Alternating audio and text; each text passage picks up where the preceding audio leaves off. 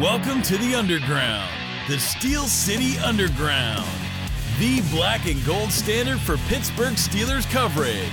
Now, here's your host, Joe Kuzma and Zac Celadonia.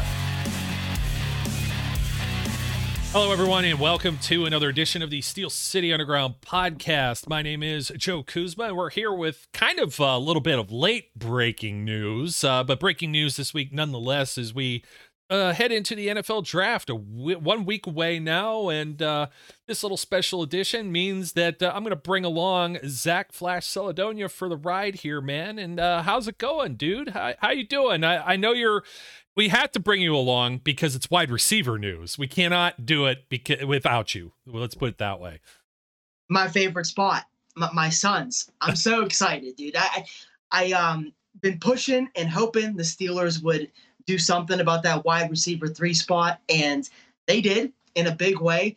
Uh, almost classic Steelers of them to have it go through when nobody was expecting and have it be such a surprise move, but a quality move, also very Steelers uh, and that was trading for Allen Robinson, essentially for nothing. So yeah, I am in great spirits, and they did that on a day where I had a tattoo appointment. So I was getting all the good feelings at once. Were you able? Were you able to address your phone like, or, or your appointment was after that, maybe? Because it was like yeah, right around lunchtime. It was uh, the desk had settled by the time that I was in the chair. That's good. That's good. In case you don't, uh, folks don't know, he's getting like the Brock Lesnar type thing, like with the sword and down his straight down his chest. Oh, it's very similar though. It's not the exact same thing. It's like Close some enough, yeah. Eye of the Tiger stuff. But yeah, yeah, yeah. It was um, it's wide receiver. It's wide receiver news. You and I did the show on whether or not the Steelers would surprise everyone with a wide receiver pick. And we will talk about that with the draft implications. But first, it's the roster impact. And you already kind of uh, put it out there. There's people out there like, oh, what's going on? This guy, this, that, and the other thing. Like, why would they make this move? And look, number one, it was just a swap. Like, they moved back 16 picks in this trade with the seventh round swaps. So the Steelers are swapping seventh round picks. And in the seventh round, you're not going to find a guy of the caliber of a veteran with the experience, with very good statistical seasons in the past as an Allen Robinson to fill your roster. We discussed as to whether or not they would look at something in the draft, and we they may still, we don't know. But looking at this from the outside in, the total roster, you had Diontae Johnson, and that's like your only veteran guy you know, George Pickens, he's going to enter year two, and you got to hope. Uh, there's high hopes, there's high expectations. George Pickens looks like a dude, but don't forget, we had high expectations for Juju. We had high expectations for Chase Claypool. We had high expectations for James Washington, Sammy Coates. You could go all the way down the line. There's been some sophomore slumps or some unfulfilled expectations with the wide receivers that have been in and out of Pittsburgh. So why not add a guy? Well, the rest of the roster, right? Calvin Austin III, Anthony Miller. Like those guys look great in camp. They both got hurt in camp. They haven't played football since like last July and August. Yeah, I mean, if you thought the Steelers were going to roll into 2023 with Calvin Austin, who I like, I'm rooting for, as oh, the absolutely. number three receiver, then you don't know ball. I, I tried to explain this before, and I mean, you can still be the most optimistic and hopeful Steeler fan on the planet. You know, trust me, I am. I live that way. And you have to realize that. The Steelers have a job to do. It's a business at the end of the day. And no one's, I've seen this a lot, no one's not giving Calvin Austin a chance here. Nobody's tearing him down. I, I want him to succeed very much. I'm sure the Steelers do as well. He was a fourth round pick last year. He hasn't even been a Steeler for a full calendar year. They want him to work out. But just to go along and pretend that you're a-okay with a guy who didn't play at all as a rookie because of a foot injury a serious foot injury well then you got your head in the clouds and you're not paying attention. The steelers made the right move here. Okay so best case scenario i should say worst case no we'll do best case first.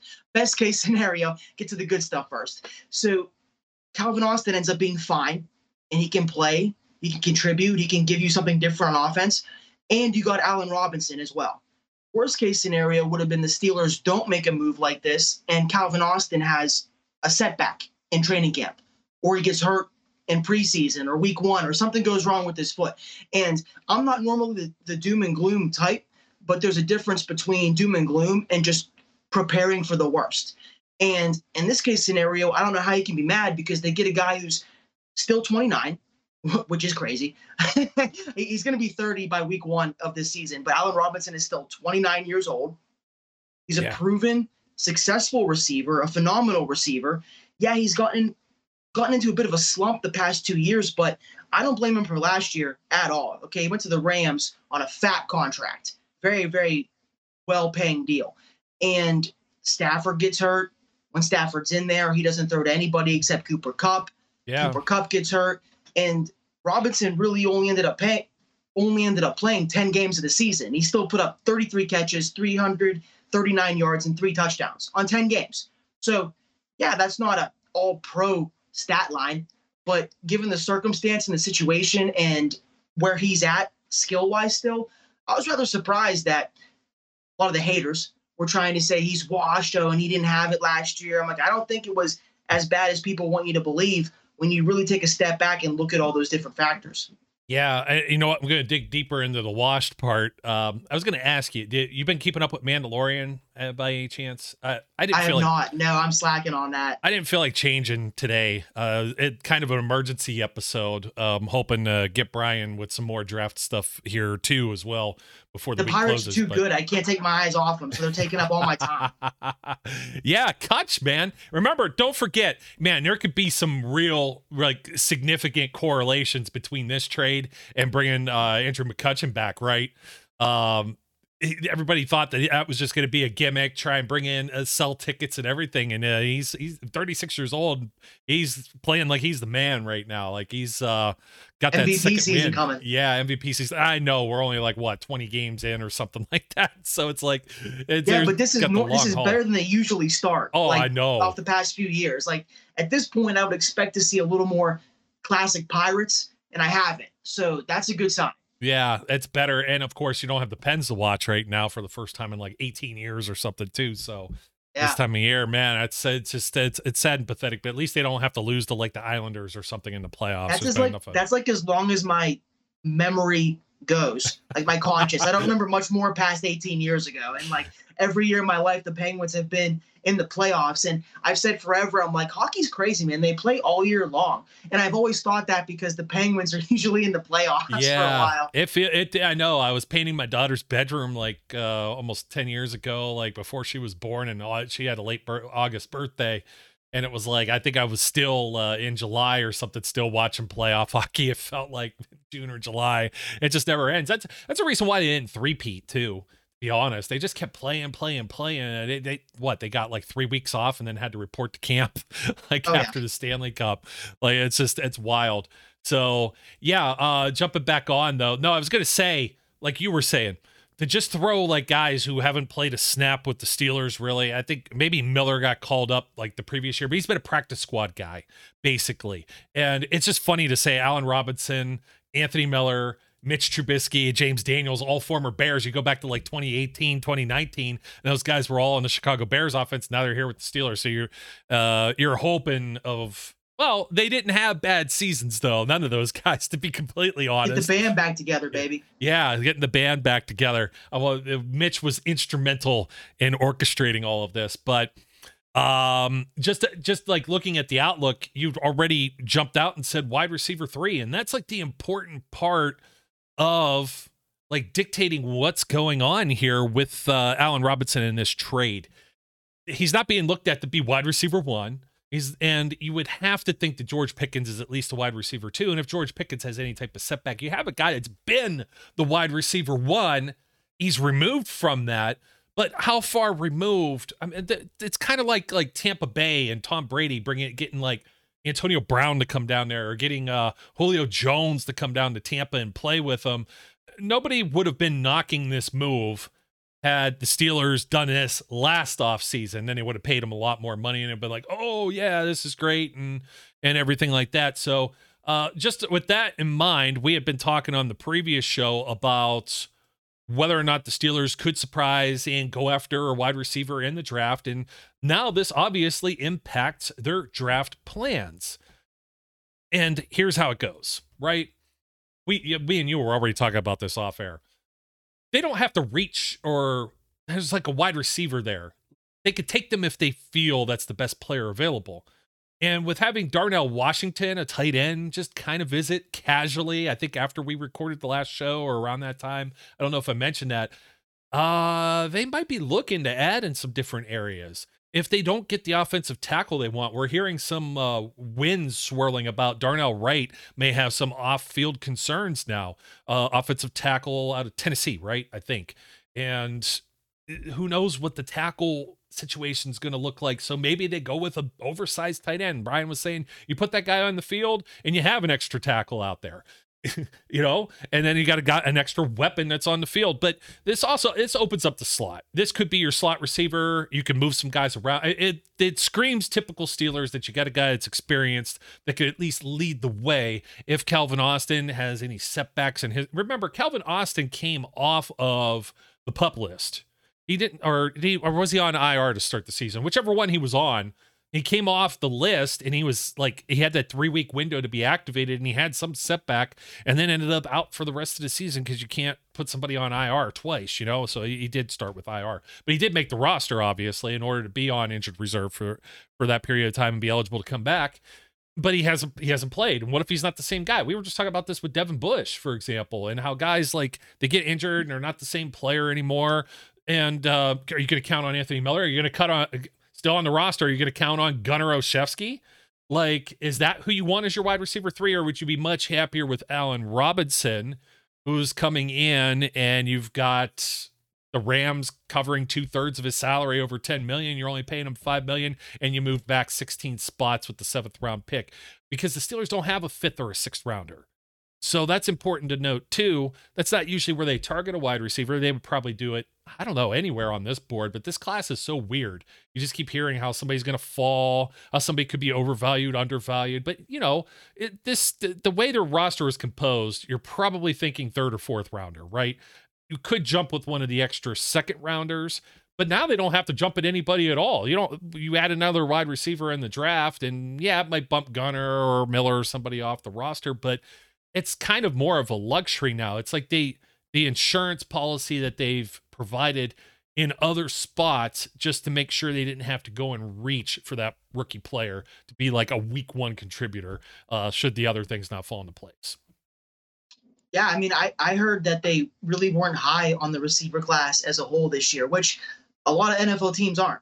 Um, we've talked about this before, but there really isn't any clear cut wide receiver one of this class.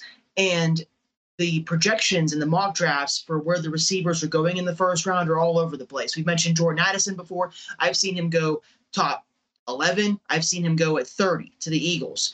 Uh, the TCU receiver, I've seen him go top 10 and in the 30s. So this receiver class, it's really offensive scheme dependent and, how each team values each guy. It's all going to be different. There, I, I'm almost certain of any draft surprises this will be a frequent one that we're going back to as the draft's unfolding next week. How much the receivers are either falling or how certain guys are getting elevated and picked by teams that you didn't see coming. Like for instance, I saw Peter Schrager from Good Morning Football, Good Morning Football. He put Jonathan Mingo, my boy, at pick 29 to the Saints in the first round. I was thinking we get him at 49. So I know, Schrager's right? pretty well connected. What? I, exactly. That's like I'm thinking Mingo was like late second round, early third rounder. Did you see who Schrager uh, gave the Steelers, by the way? Yeah, Paris Johnson. Yeah, tackle. He thought Johnson Which was going to fall to 17. Fan of it. And what? He thought he was going to. He th- he th- he believed that Johnson would fall all the way down to 17. That was without a trade too.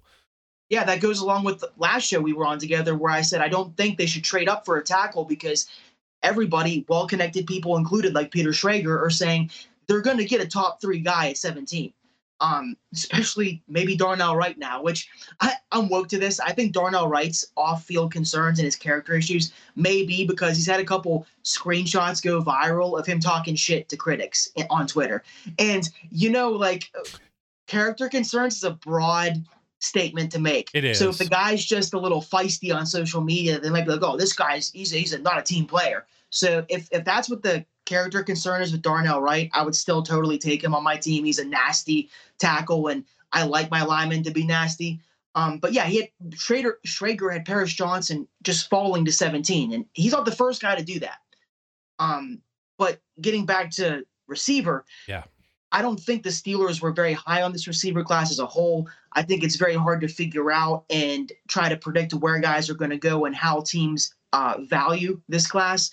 And this way, they have made themselves so flexible with the draft. They're touching their toes. I, I've already gone on and on about how I'm excited about the draft flexibility currently with the additions they've made in the free agency period with Patrick Peterson, Cole Holcomb, the lineman additions. Like they've set themselves they've set themselves up so well that that's why we're having these debates about the first round because there's no clear choice in the first round right now for the Steelers.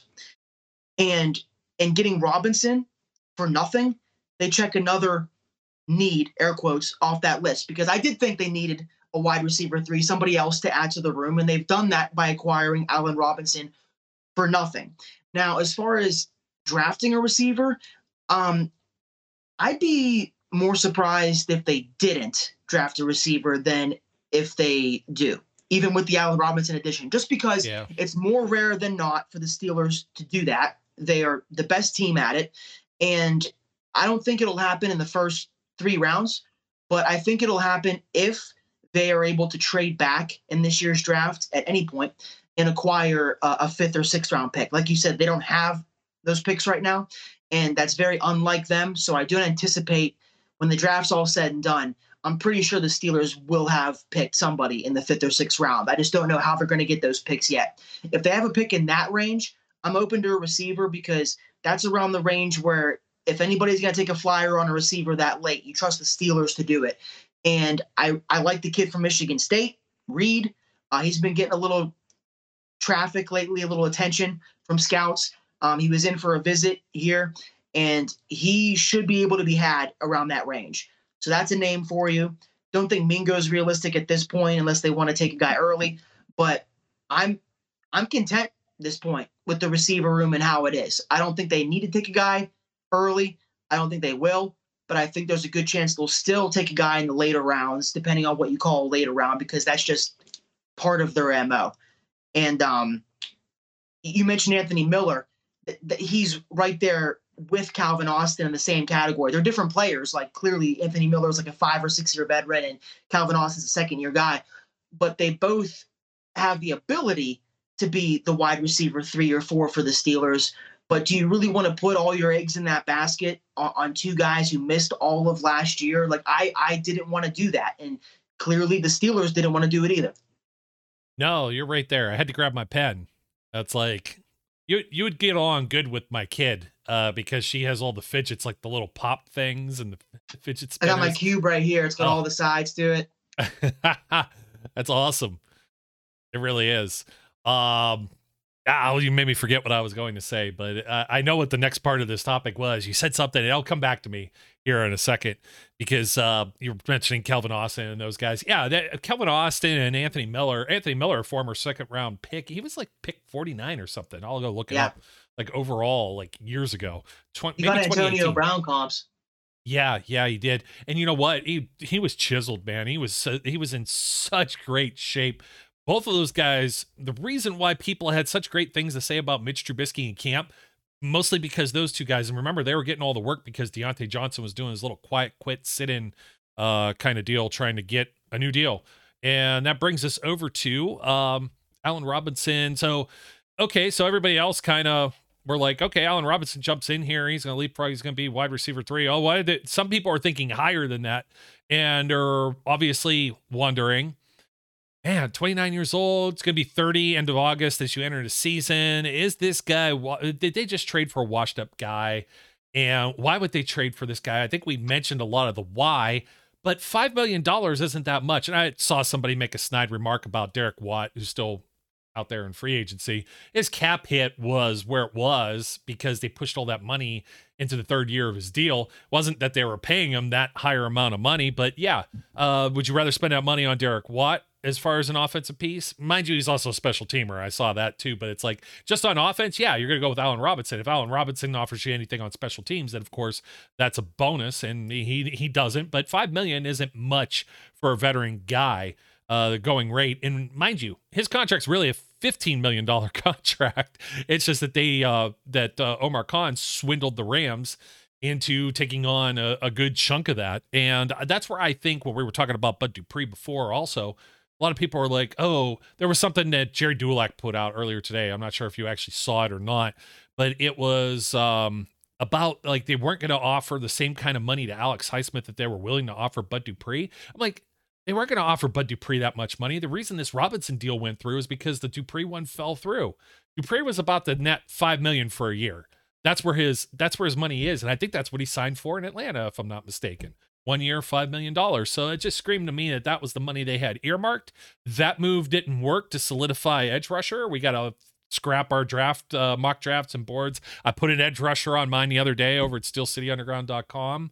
Uh, it was the uh, Owasu uh, kid. I'm trying to remember where he's from now, but it was like a third round pick or fourth round pick or something like that. And then that's where they're going to find their depth there. But it's depth. You know what I mean? A wide receiver. I do want to say because yeah. this happens almost every show, and I don't know what it is about him because normally I would be psyched about a third round pick. Maybe it's like the uncertainty of where he's going to play. But I want to issue a formal apology on my side for uh, DeMarvin Leal because I know oh, we yeah. have DeMarvin Leal, and I know like he's like a tweener and could be an edge rusher. And when he was healthy last year, there were signs of promise, and I'm excited for him. Oh, yeah. But the way the Steelers were making moves, I mean, the fact that they had Bud Dupree in to be the three and interviewed him and, and put him through a physical, that tells me I could be wrong. It tells me that the Steelers view DeMarvin Leal with his hand in the dirt on the defensive line, yes, even absolutely. though he was a little skinny-ish for that last year it, it tells me that either they've talked with him or they've made the decision like, hey, we should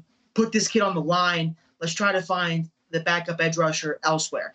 So I admittedly had just glossed over him episode and episode again while this Bud Dupree thing was going on.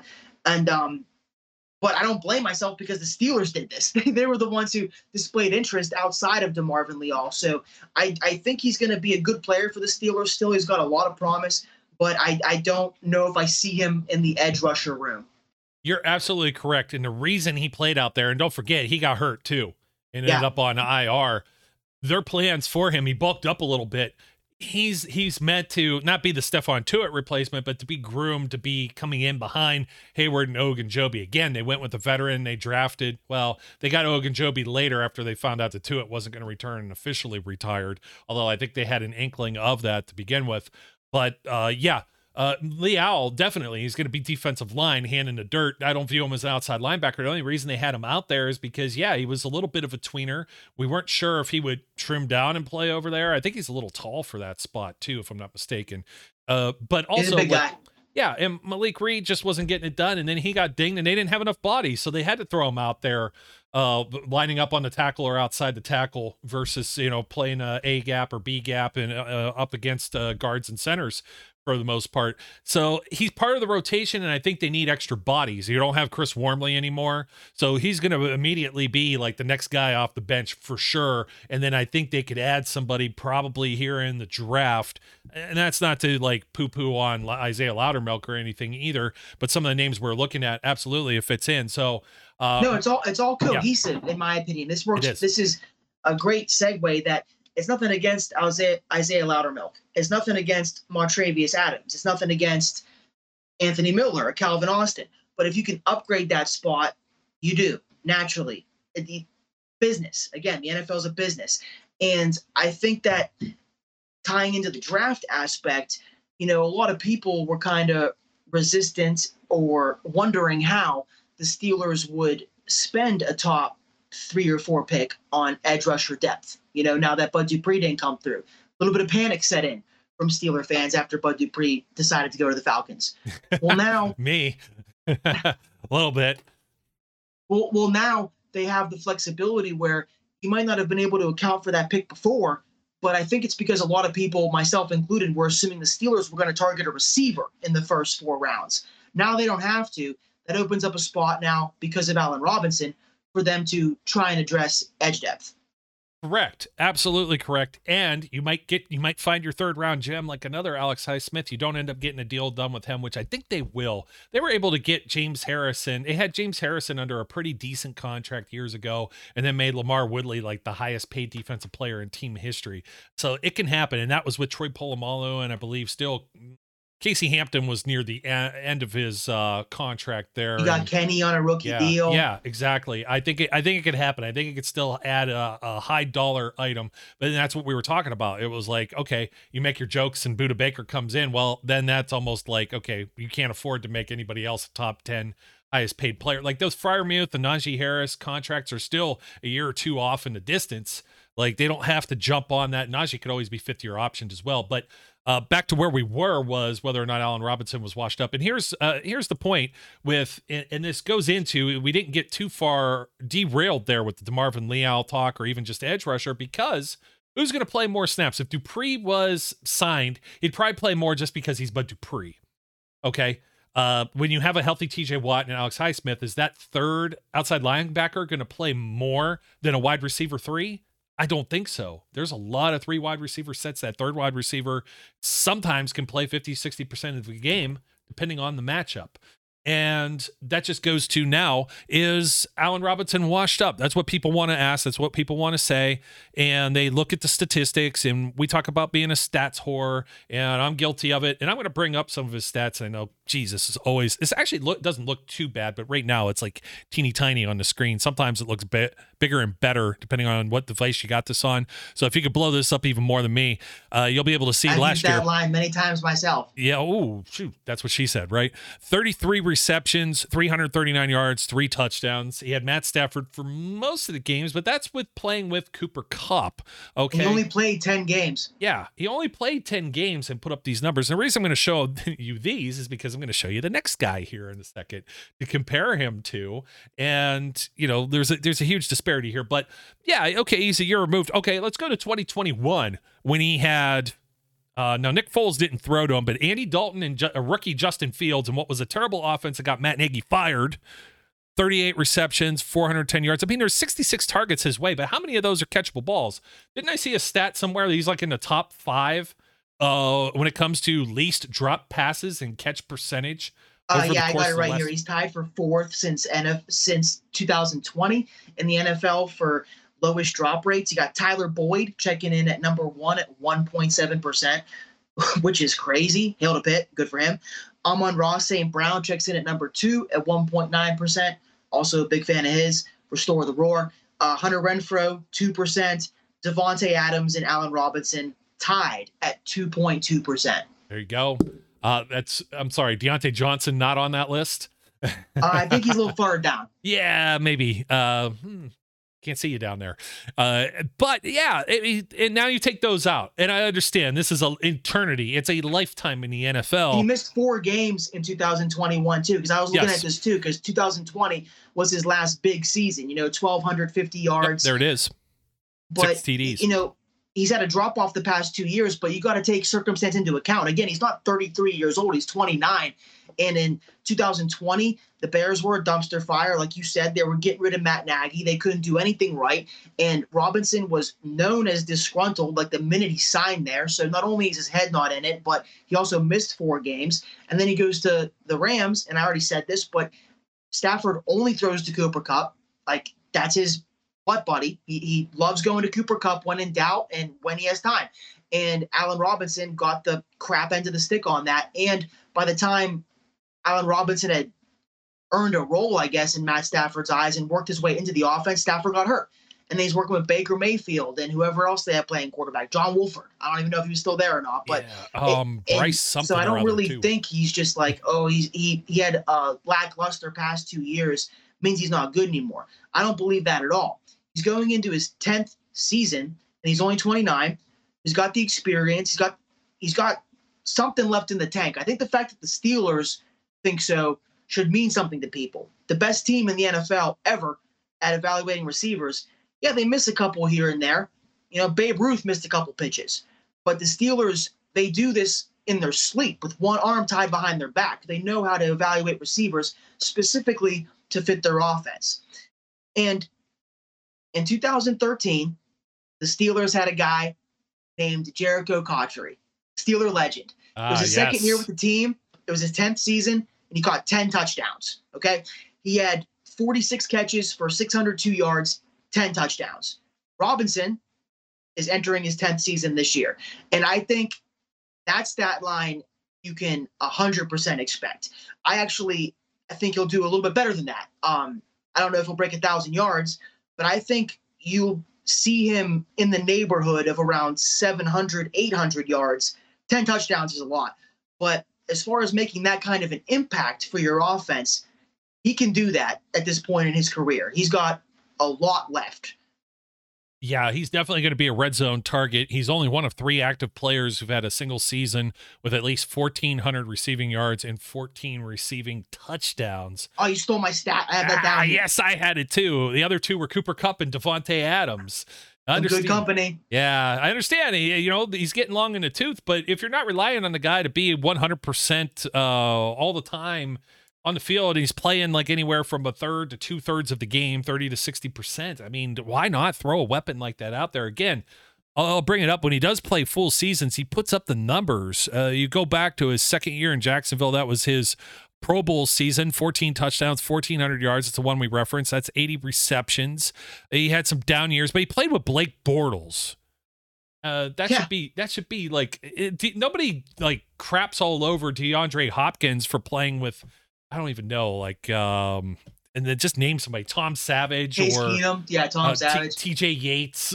like uh, uh, like who are these guys? bums you know just bums just flat out bums oh yeah and, robinson was the quintessential i actually had to go back and delete a tweet about this but he uh, was the quintessential every single year you would have people crying about him on twitter being like somebody save allen robinson oh my god he's so much better than this somebody save allen robinson I said, dude, I'm sick of hearing about this. Be a man and demand the trade. So uh, the other day when we traded for him, I went back and grabbed that tweet. And I commented. I said, in my defense, he manned up. He went to a went to a new team, so he's safe. I'm all in on Allen Robinson now. But that he was like the protected son of, of like NFL fans as far as like receivers that like aren't being used to their potential. It was like, oh my God, this guy can be so much better. Get him with a good quarterback, please and um, it, it finally happened.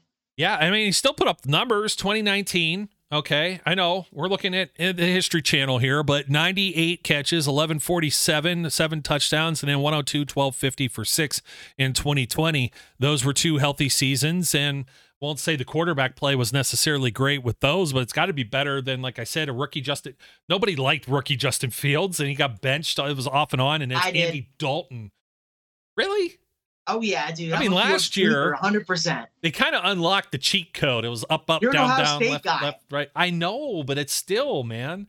Um, I'm revoking I, I have your my card. doubts. I have my doubts. I have my doubts. See, I didn't have the biggest problem with Justin Fields. I loved Dwayne Haskins, by the way, when he was playing in college. I was like to the point where I wanted JT Barrett benched in a Big Ten championship game. JT Barrett well, was how could you crazy. not? He, broke yeah. records, man. He was so sick at Ohio State. Great pocket passer, man. Rest in peace. Like not the joking kind. Uh, but yeah. So is Allen Robinson really washed? Are they really paying a lot for these numbers? If he gives you 38 for 410 and a few touchdowns or 33 for 339 and a few touchdowns and he's anywhere from oh, yards per reception, it's been down 10.8, 10.3. But if he gets you up into 12.3, 11.7, 13.7, those are those are good numbers. No, you're, you're right. Where you are right, dude. I'm, setting the bar a little high. Not wide receiver three, three, wide yeah, receiver three. three. Yeah, and, and with the second year quarterback is the thing mm-hmm. too. And I don't. You'll be hard pressed to find someone who's more on Kenny Pickett than me. I, I I got my ticket stamped and I am in the front of the bus. Like I am sold on Kenny Pickett, Kenny franchise. But I heard Mike Florio in particular, who I appreciate the sentiment and the enthusiasm, but he was like, watch Allen Robinson go for 1,200 yards on the Steelers. And I'm like, buddy, I that would be incredible. But I think I don't think he accounted for the passing yards aspect because I think Diontae and George Pickens have a good shot at going a thousand a pop. But then after that, you know, you've got Freiermuth to account for and Najee, and then there's Allen Robinson, and then the other factors like Connor Heyward and Calvin Austin, um, Zach Gentry. Najee. So yeah, there's other yeah. targets to go around. If you're going to give George Pickens and Diontae a thousand a pop, which I, I think is the more realistic expectation of the ones and twos, I don't know how you fit in a 1,200 yard season for Allen Robinson, but no. I would take like 500. That that's a a great stat line for a wide receiver three. A couple touchdowns, couple crucial plays, and of course, if Diontae or George Pickens has to miss a game or two, which is possible, he'll get even more looks and more opportunities in the offense. And I saw somebody complaining about um, they were worried about the fact that as a as as a rookie and a second year player, a lot of people wanted George Pickens and Pat Freiermuth to get more targets as it is. So they're like, is this trade gonna get in the way of that, both for the Steelers' benefit no. and fantasy football? And what I'll say to that is, if it wasn't going to be Allen Robinson like eating into targets, it would have been Anthony Miller or Calvin Austin or Gunner Olszewski, just because there's a not as good number three there, Kenny's still going to look to the open guy and throw it to him. So why not maximize that position? And why not get a guy who's certifiably better than Gunner Olszewski or Anthony Miller or Calvin Austin at this point? So worrying about the target share, I think that's a little premature and irrelevant because Kenny also is going to be going into year two. I expect more opportunities for all of the receivers at that point. You know, Kenny he had to miss multiple games with a concussion issue. He didn't get a whole lot of work with the ones before given the starting nod. He had to face a murderer's row of opponents his first few games. So I, I don't think the um, lack of firepower in the offense last year is an indicator of things to come for his career. I think he'll spread the ball around just fine. Uh, but yeah, I think as yeah. I think expecting 1,200 yards from A Rob is a little bit much. I, I I'll be honest with you. I don't think there's going to be more than one 1,000 yard receiver. It's not only just the number of uh, mouths to feed. I just don't know if they're going to throw the ball. He's not going to turn it. Kenny Pickett's not going to turn into Peyton Manning overnight. And you're closer. Like you're closer down yards. to earth than I am. I yeah. got. It's it's almost more of my trust and expectations in Diontae and Pickens than it is Kenny thinking they'll go for a thousand yards. Yeah. But at the same time, I can say that and know that in my head, it, I feel like a safer bet would be like Diontae just about eclipsing a thousand, and Pickens goes for like eight hundred, but he has more touchdowns. And there's 17 games, so who's to say that they, you know, there's more opportunity for those type of statistics and things and records and things to be broken. Uh, but Robinson, like you just said it. You have a second year quarterback. This is somebody that he can trust, that he could throw the ball to. Your second year quarterback, it's going to be a security blanket. And now you got to cover Allen Robinson. He's no slouch as a route runner. He's really, really good at contested catches. His highlight tape is size. littered with it. Yeah, six two. I mean, this is a guy that I loved coming out of college. I just it was just too rich of a pick. In fact, where did Allen Robinson go? He went pretty um uh, uh, second, second, round, 60, 61st. So he was still oh, there. It was one of those date. Second. Yeah, 2014. It was before we were doing a, uh, any of the uh, podcasting stuff here. But it was somebody. It's like here's one of the best available on the board. And I'm like, oh man, it'd be really great to to get this guy for you know Penn State guy. You know, it's like it's all falling into place, and then uh, it didn't fall into place at all because uh, who did the Steelers take? 2014 second round Steph uh Stephon Tuitt. Yeah. So Stephon Tuitt went before. That's not a bad pick. Not a bad pick at all. And of course, Davante Adams goes 53.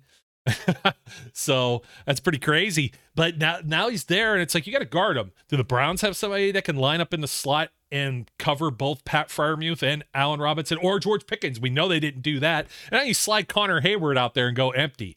Like they're just they they they started to beat the teams up like that. You saw how easy it was. Both of us were like, George Pickens lines up in the slot. And you're like, that's a touchdown. Both of touchdown, those dude. Yep, yep. Versus games. the Browns and versus and the, Raiders. Ravens. He was in the slot. oh, those. the Raiders, yeah. And then the and then the Ravens. Uh, do the Ravens have? Uh, they might be a little better equipped with their secondary. The Bengals they've got to do some work on their secondary, safety wise, and, and they still got Mike Hilton as far as coverage or outside guys. They got a little bit of work to do. Chidobe Awuzie getting uh, back from injury and stuff like that. At their talent but, level aside on those teams, Robinson is so good at contested catches and attacking the ball at its catch point um, that you know who Kenny got a lot of practice with doing that last year. the guy who led the NFL in contested catches, George Pickens. So Kenny's already comfortable giving his guy a chance if he feels like he can trust him. And that's a big part of Robinson's repertoire. Yeah, absolutely. Sorry. I feel I feel like the washed up thing we went a little long on. So why don't we jump over to since we're talking about AFC North and we're talking about comps Odell Beckham Jr. Remember this little rumor that flew around, and we talked about this, I think, even back before he signed with the Baltimore Ravens on the wide receiver show. We looked up and down. And we thought, hey, are the Steelers are they are they set? Are they, going to do something? Are they going to add another body? And there was like somebody said on their show, oh, Odell would be a great. They weren't even looking at Odell. They weren't even talking to Odell Beckham. And lo and behold, the Baltimore Ravens come out and sign him for a year. 15 million smackaroos. I think 13 of those guaranteed for a guy who didn't play football last year. For a guy that's, uh, I think he's missing an MCL, an ACL, a PCL. There might be an XCL or a USSCL or something in there. and he's and he's a year older than Allen Robinson. And guess what? Do you think Odell Beckham signs that contract to be wide receiver two? wide receiver three with the Baltimore Ravens? Hell no, he's meant to be your wide receiver one. I'm just sitting here like, would you rather have Allen Robinson for those of you that are bitching about it? Or would you have rather made that bonehead move and gave all that money to Odell Beckham Jr., who hasn't played in a year, is 31 or about to be 31 years of age, which is the fall off point. He may have one, and it's hard to say good season because I have a hard time remembering when he was last solid those I, people they they fail to see the uh they, they want Odell Beckham over Allen Robinson, but they want him to get the Allen Robinson paycheck and, and take what it took to get Allen Robinson for Odell Beckham. They don't have the foresight to be like, oh well, you got to take into account the fact that the Steelers got Allen Robinson for nothing, and the Ravens gave OBJ 18 million or whatever. Who I also heard recently, this is hilarious, that he wasn't even given a guarantee that Lamar is going to be there. They, they, like he's like actually all the stories where Lamar recruited Odell. Now Odell's out here with the press conference has been like, "Oh yeah, I sure would love to play with Lamar. I hope he's listening." uh, did they? They just brought another quarterback in for a visit too. Was it Hooker? Maybe I'm trying to think who it was. with uh, Richardson, I'm pretty sure. Was it Richardson? I think they are they trying to move up. Like uh, Richardson's not going to be in their trajectory. I think. Um, you know what? Richardson's tricky, dude. I'm a fan of his personally, but I was just thinking about this. There's guys every year, and I know he's a quarterback, so he gets elevated but there is a chance teams are a little like more hesitant on him than we think, um, or myself thinks, I should say. Uh, so I'm just prepared for that. I think it's. I hope all all four of the top four, plus Hendon Hooker. I hope all five quarterbacks yeah. go before the Steelers pick. That helps us get an elite tackle or quarterback. Yeah. But a part of me wouldn't be that shocked if Richardson um, or Will Levis, one of the two of them, falls a little farther than people are expecting. Yeah. Definitely not CJ Stroud or Bryce Young. Yeah, and they got Lamar that way, and they traded back yeah. into the first round to be able to do that, and they were able to do the fifth ra- fifth year option last, you know, option it in two years ago for last year. So otherwise, they would have been uh, on this horizon of whether Lamar's going to play last year. But yeah, uh, Uh, Beckham, it's not like Beckham's already been in the AFC North. Let's not kid ourselves. He put up such amazing numbers with the Cleveland Browns, such as, well, his first year, 74 for 1035. It was all right, right? Four touchdowns. Again, that was 2019. And then in 2020, he missed uh let's see he only played in seven games still a 16 game season so he missed nine. 23 for 319 and three touchdowns. And then he ends up playing half of the year cleveland with cleveland 17 for 232 and nothing uh, as far as scoring. And then 27 for 305 and five tds in uh, eight games with the Los Angeles Rams. Those are all, guess what? That sounds like the exact same numbers we just read off for Allen Robinson, except Allen Robinson, a third of the price, a year younger. And he played football last year at least. You know, he played in 10 games. So there's highlights, there's yeah. highlights out there on Twitter and on YouTube of him doing well for the Rams last year. That's why I'm so shocked there's this like pushback from the haters being like, this guy's not even good anymore. I was like, you're acting like the guy had three catches last year and, and one touchdown. Yeah, I know 33, 339, and three isn't the most impressive stat line in the world, but to act like he just gave them nothing, considering everything, Stafford, Kupp, everybody getting hurt, I, I don't I don't get it. I, I think it's just people trying to keep the Steelers down, man. that Rams offensive line was complete shit. Yeah. you had what? Whitworth retired. They lost. Um, who else did they lose off of that line? Was it Cappa? Was Cappa the one that was over there, or was it? Uh, am I confusing sure. the Bucs they almost here? lost McVay. Yeah, I mean, season. yeah, it, they signed one of the tackles that had been a reserve guy to a bigger contract to not lose him and stuff like that. So I'm trying to remember who else was there, but they just couldn't protect Matt. That's why Matt Stafford got hurt. Every quarterback yeah. got hurt. Now Mayfield didn't end up throwing to Robinson. Robinson was gone in a way by then. Uh, but it's, yeah, I'm just looking at this like if you wanted Odell Beckham, this isn't even great value Odell Beckham. Odell Beckham is great value Allen Robinson at this point. You know? Uh, yeah, o- Odell's deal is terrible value. Oh, I, I, wouldn't have been. I would have talked myself into it, but I would have been like not thrilled if uh, the Steelers no, did this for Odell I, Beckham. It would have created more problems than solutions. And I'll say this about Allen Robinson's health: it's tough to ever argue about this because you only know so much as a fan, but you only know what the NFL and what the teams can provide for you. And he passed his physical, Allen Robinson. Did he not? He did. And that is the test that teams administer to decide if player X is healthy enough or not to sign his contract. The Steelers and their doctors have deemed Robinson good to go. So that's all the relief I can offer right now. It's it's not like it's not a good thing that he passed his physical, but everybody sees oh, he missed this amount of time last year and this the year before, so he must he must be a busted wheel at this point. That's why they do the physical, man. Like things can go wrong, they always can go wrong. But I don't like to live on that side of the world. Right now, Robinson is healthy, he's good to go, and he should give the Steelers something they didn't have in their offense currently. That is a reliable veteran receiver um, who's had proven success for 10 years in the NFL. Yeah, no, I'm totally with you, my dude it is time to uh, just jump off of the whole wide receiver thing. I think we're happy with the move. There was uh, one other thing that happened over the last couple of weeks, and we didn't mention it here on the show, and it's time to bring up the hiring of Glenn Thomas as an offensive assistant coach. He comes with a lot of experience working with quarterbacks and as an OC at the college level. And he comes in probably, you should start reading tea leaves on this, not only to help Kenny Pickett, but to probably make sure that Matt Canada isn't out of his mind, off his gourd.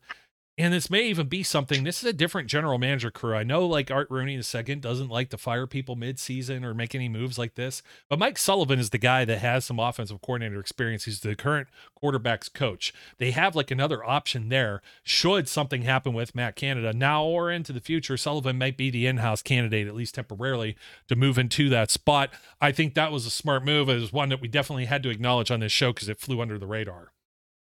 Yeah, I mean that'll that'll get the people riled up that hate the Steelers' internal hires, but you have to think of the bigger picture. Think of Kenny Pickett. You know, nobody knows if Mike Sullivan or uh, what's the new guy's name? Glenn, Glenn Tom Glenn Thomas. Glenn Thomas. Did you say Glenn Frey? Okay. oh, all the '80s. Uh, who was that? Was Glenn Frey the um, Miami Vice? Or no, no, that was Jan uh, Hammer. Oh, it something uh, though? You belong to the city. You belong to the night. Anyways, yeah, Glenn Thomas. Glenn Thomas. Glenny T. Big yes. GT. Uh, so I um I think that people will get upset when they hear you say something like that, being like, "Oh, well, these guys could possibly be the successors to Matt Canada if if he fails." And the thing is, it, there's no reason to get upset because there's no bad ball on tape from Sullivan or GT, my guy Glenn Thomas, that would have you thinking, oh no, they're just accepting mediocrity. What they're doing would be transitioning to a coach that Kenny Pickett's already comfortable with and already knows how to work with.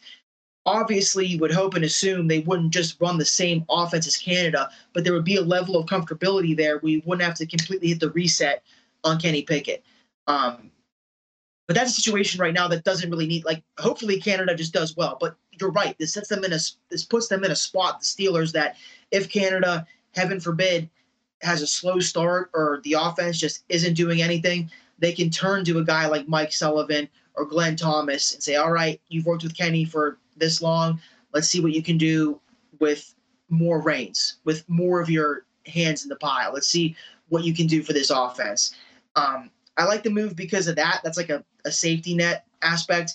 I also just like it because it just shows the Steelers are trying they're trying to make improvements. You know, I know that they can't do everything the fans want them to do, but I think it's pretty well-known knowledge that Matt Canada, like he had a rough go last year. You know, you want to you don't want to put all the blame on him. Like I already mentioned, Kenny's concussions and how Kenny needed to get reps with the offense, with the ones and the offensive line, and there's a lot of factors. But to see the Steelers actually realize and say, we can't do what we did last year again this year, that feels good from a fan perspective. Uh, whether or not Glenn Thomas is going to provide a lick of anything, at least the Steelers are trying to improve the offense. They're trying to set Kenny Pickett up for success by getting him offensive assistance, by getting him Allen Robinson, by getting him Isaac Seumalo. So uh, uh, all systems go from Team Kenny Pickett. Yeah, uh, I can't disagree with any of that, Glenn Thomas. Someone on here is going to be a smartass and say, "So you thought of Glenn Frey when you thought of?" And it was he. He did record a so. Um, he had a solo career. He was with the Eagles. Uh, if you remember Hotel California and everything like that. I don't know if you're yeah. a classic rock uh, vi- vinyl era, not cassette era, but cassette era. Miami Vice. That was Miami Vice. See, the brain still works. The memory is still a steel trap every now and then. So, uh, but if I don't bring up the Eagles, there's going to be some like Brian aged curmudgeon that's going to come after me. And I'm sorry, I was born in 81. The Eagles disbanded by then. All right. Uh, still love the Eagles. Love Glenn Frey. Love Don Henley. Uh, I love the uh, solos and all together with that band. So I had to bring that up though, because I just, I just know somebody's going to be, oh, you didn't mention Eagles. What do you know? You young whippersnapper yelling at the clouds. So uh, I'm a Kanye guy. Kanye. Just kidding. Just kidding. Well, we can talk about Yee in a second. Let's talk about the real Yee right here. Omar Khan. And you just mentioned a whole bunch of it right there at the close of what you were just saying. The Khan is getting it done. He is just, I know like some people are disregarding. I think it's just you get used to the operandi, whatever modus, the standard operation of the Steelers under Kevin Colbert. Kevin Colbert made some moves and set this team up in a pretty good position for Omar to take the baton and go, and Andy Weidl as well. I'm sure they're both working in. He's tandem. a Hall of Famer. Yeah, Hall of Famer. Yeah, Kevin Colbert is without a doubt. He's his resume speaks for itself. You just look yeah. at some of the second round picks and some of the late round picks and the guys that have. Uh, if Antonio Brown wasn't such a knucklehead, he would have been headed to the Hall of Fame too. He would probably own every Steelers receiving record if he would have stuck around just a tad bit longer, two three seasons. But I digress. Omar Khan, though, he people are saying the con artist and all of these other things. He is just he's putting on a show. I think.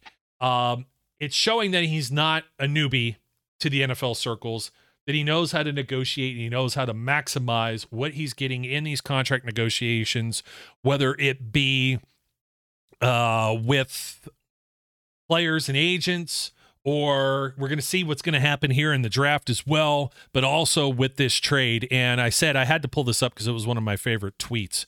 We were talking about this, and I got to make it just a little a little larger for our folks at home, but there it is. The world, Chico. They put Omar Khan's head on Tony Montana out of Scarface.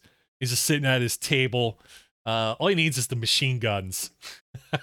the world, Chico. The world is yours. If you've ever seen the movie with the big uh, globe and everything that he's got there, reminds me of um, Universal Studios globe.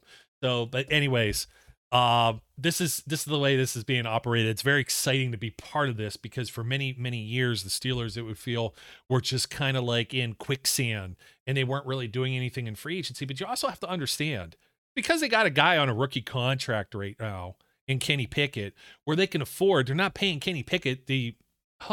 Jalen Hurts contracts, the Dak Prescott contract, the Aaron Rodgers. I'm pretty sure contract. Mitch is making more than him. Yeah, Mitch is making more than him right now. I'm surprised Mitch is still around and there hasn't been any talk on moving off of that contract. I thought that was the first thing I thought of when Allen Robinson was signed. I said, okay, is this the day we hear that Mitch Trubisky, something happens with the contract with him? Are they just going to give him everything that he was promised in good faith? Maybe with the rookie contracts, they'll have to make more room. Yeah, yeah. I, I got to look and see where the Steelers are actually at with that. That's a good segue with that, too. But Omar Khan has been the number guy – behind this for very many years. He's been the guy behind Kevin Colbert, crunching the numbers, doing doing the hard, putting in the hard work, the man hours, putting the liquid paper on a bee. And yeah, he was he was putting in the uh, the intern hours, getting the coffee, man. He was putting in the grind so that he could be in the position that he's in now. And I I'm so happy with the way Omar Khan has handled his first official full offseason. Him and Andy Weidl, not to sell him short. Andy Weidl has been a breath of fresh air. And the two of them have been a beautiful mix of, you know, I love the Steeler way, obviously. It's in my blood. It's what I know, it's what I preach. But the Steeler way has gone old. And I'll explain what I mean by that a little bit further. Now, the Steelers were benefited by the fact that they could stick with their older ways because they had guys like Ben Roethlisberger on their team, uh, Polamalu, if you want to go back farther, Cam Heyward now, like TJ Watt. Their way of doing things has brought them success, and players that have been on the roster have seen that success and seen that work. As of late, those players aren't really around anymore. And the Steelers themselves haven't just changed, but the NFL as a whole has changed. And whether it's not doing guaranteed money with contracts, whether it's being hesitant to make trades for proven players like Allen Robinson or during the draft, whether it's to enter discussions with a possible free agent that you wouldn't think possible, like Orlando Brown, who is a top paid tackle right now with the Bengals. It's rumored the Steelers were second or third on his list. So Andy Weidl and Omar Khan, Khan's been able to take what he has learned over the 20 plus years working under Kevin Colbert and with the Steelers, and Weidl has brought in what he knows from Philadelphia, and Omar Khan in his own right, being a younger guy for, for an NFL GM. It's a beautiful mix of the Steeler way and the new way. Like they still are the Steelers at heart. Yes. They still aren't going to trade for Jalen Ramsey or sign Odell Beckham. But they have reached a new level, it feels like, of they're not going to go out and just get a guy that half the people haven't heard of and like, oh, well, he's going to be good. Trust me. No, they're getting name brand guys. They're spending money. They're making trades, and they're not. This is the Steeler part of it, the Steeler way. They're not overstepping their boundaries. They're not setting themselves up for failure down the mm-hmm. road. They're doing it all within reason. And the fact that they're doing it so often this offseason definitely needs to be um, credited and recognized because I, I can't imagine I'm sure someone will comment, but the Steelers have to be having, if not the best, a top three offseason of this uh, NFL season. No, the Cleveland Browns are by far. I keep seeing that everywhere, and I'm like, okay, they signed like a guy that's a defensive tackle that they, still need another one and a guy on the end. like, I don't know. Um, but yeah, you're absolutely right. It's more an evolution yeah. And even even Kevin Colbert, there were cracks in his um, I don't trade these draft picks when he went and gave the one away for Minkah Fitzpatrick, and he also Absolutely. traded up to get Devin Bush. And I still I still believe like in my heart of hearts that Devin Bush, if that injury doesn't happen, it's it's it, it, to me, it, eh, maybe not as big a tragedy as like a Gabe Rivera type oh, thing. yeah, it's a, it's a mulligan. But, yeah. The trade worked until yeah. Bush got hurt. I, I just I, you won't find me say a cross thing about that, so to speak. It just didn't work, but it was something. It was something new that they tried. And Andy is probably somebody that's a little more of that school. Howie Roseman with the Eagles is uh, just wheeling and dealing. And he had a quote. I think they spoke to him today, but at least saw the quote today. It was recent. And he called the NFL draft a poker game. And I'm like, man, that is beautiful as you don't know what cards anybody's been dealt. You don't know what they're holding. You don't know who's bluffing. Who's I like that. I like putting, that. Yeah, they're they're putting their chips in on, on, a complete bluff, or they're really holding the goods. You really don't know. So I I looked up the uh, salary cap, the team space according to Over the Cap.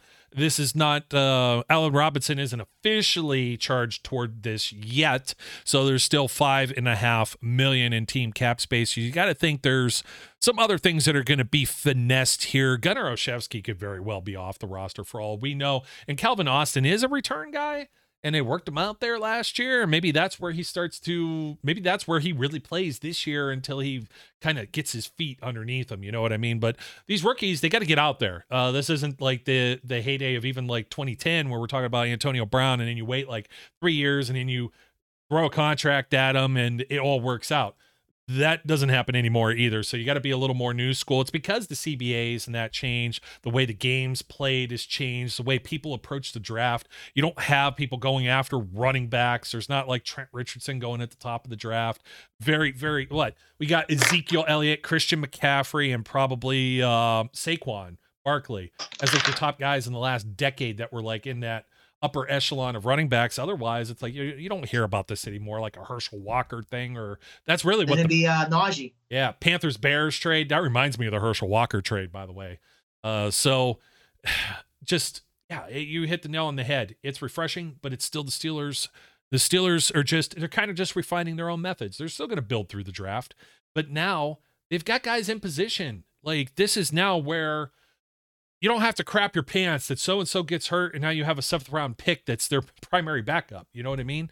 So yeah. knock on wood. That that might still happen in certain spots, but it seemed like over the last couple of years that you go back to two years ago and they had to play Kendrick Green and Dan Moore. They didn't have a choice. And Zach Banner was he, just never got back to full health. And that was a guy they were counting on, et cetera, et yeah, cetera. People were hoping to see Zach Banner. That's how bad of a state we were in. Yeah. I mean, it's it and, and nothing against him. In fact, I don't know. No, no, I just mean he was a total question mark. Did you catch Good Morning Football by any chance? And they had the orangutan.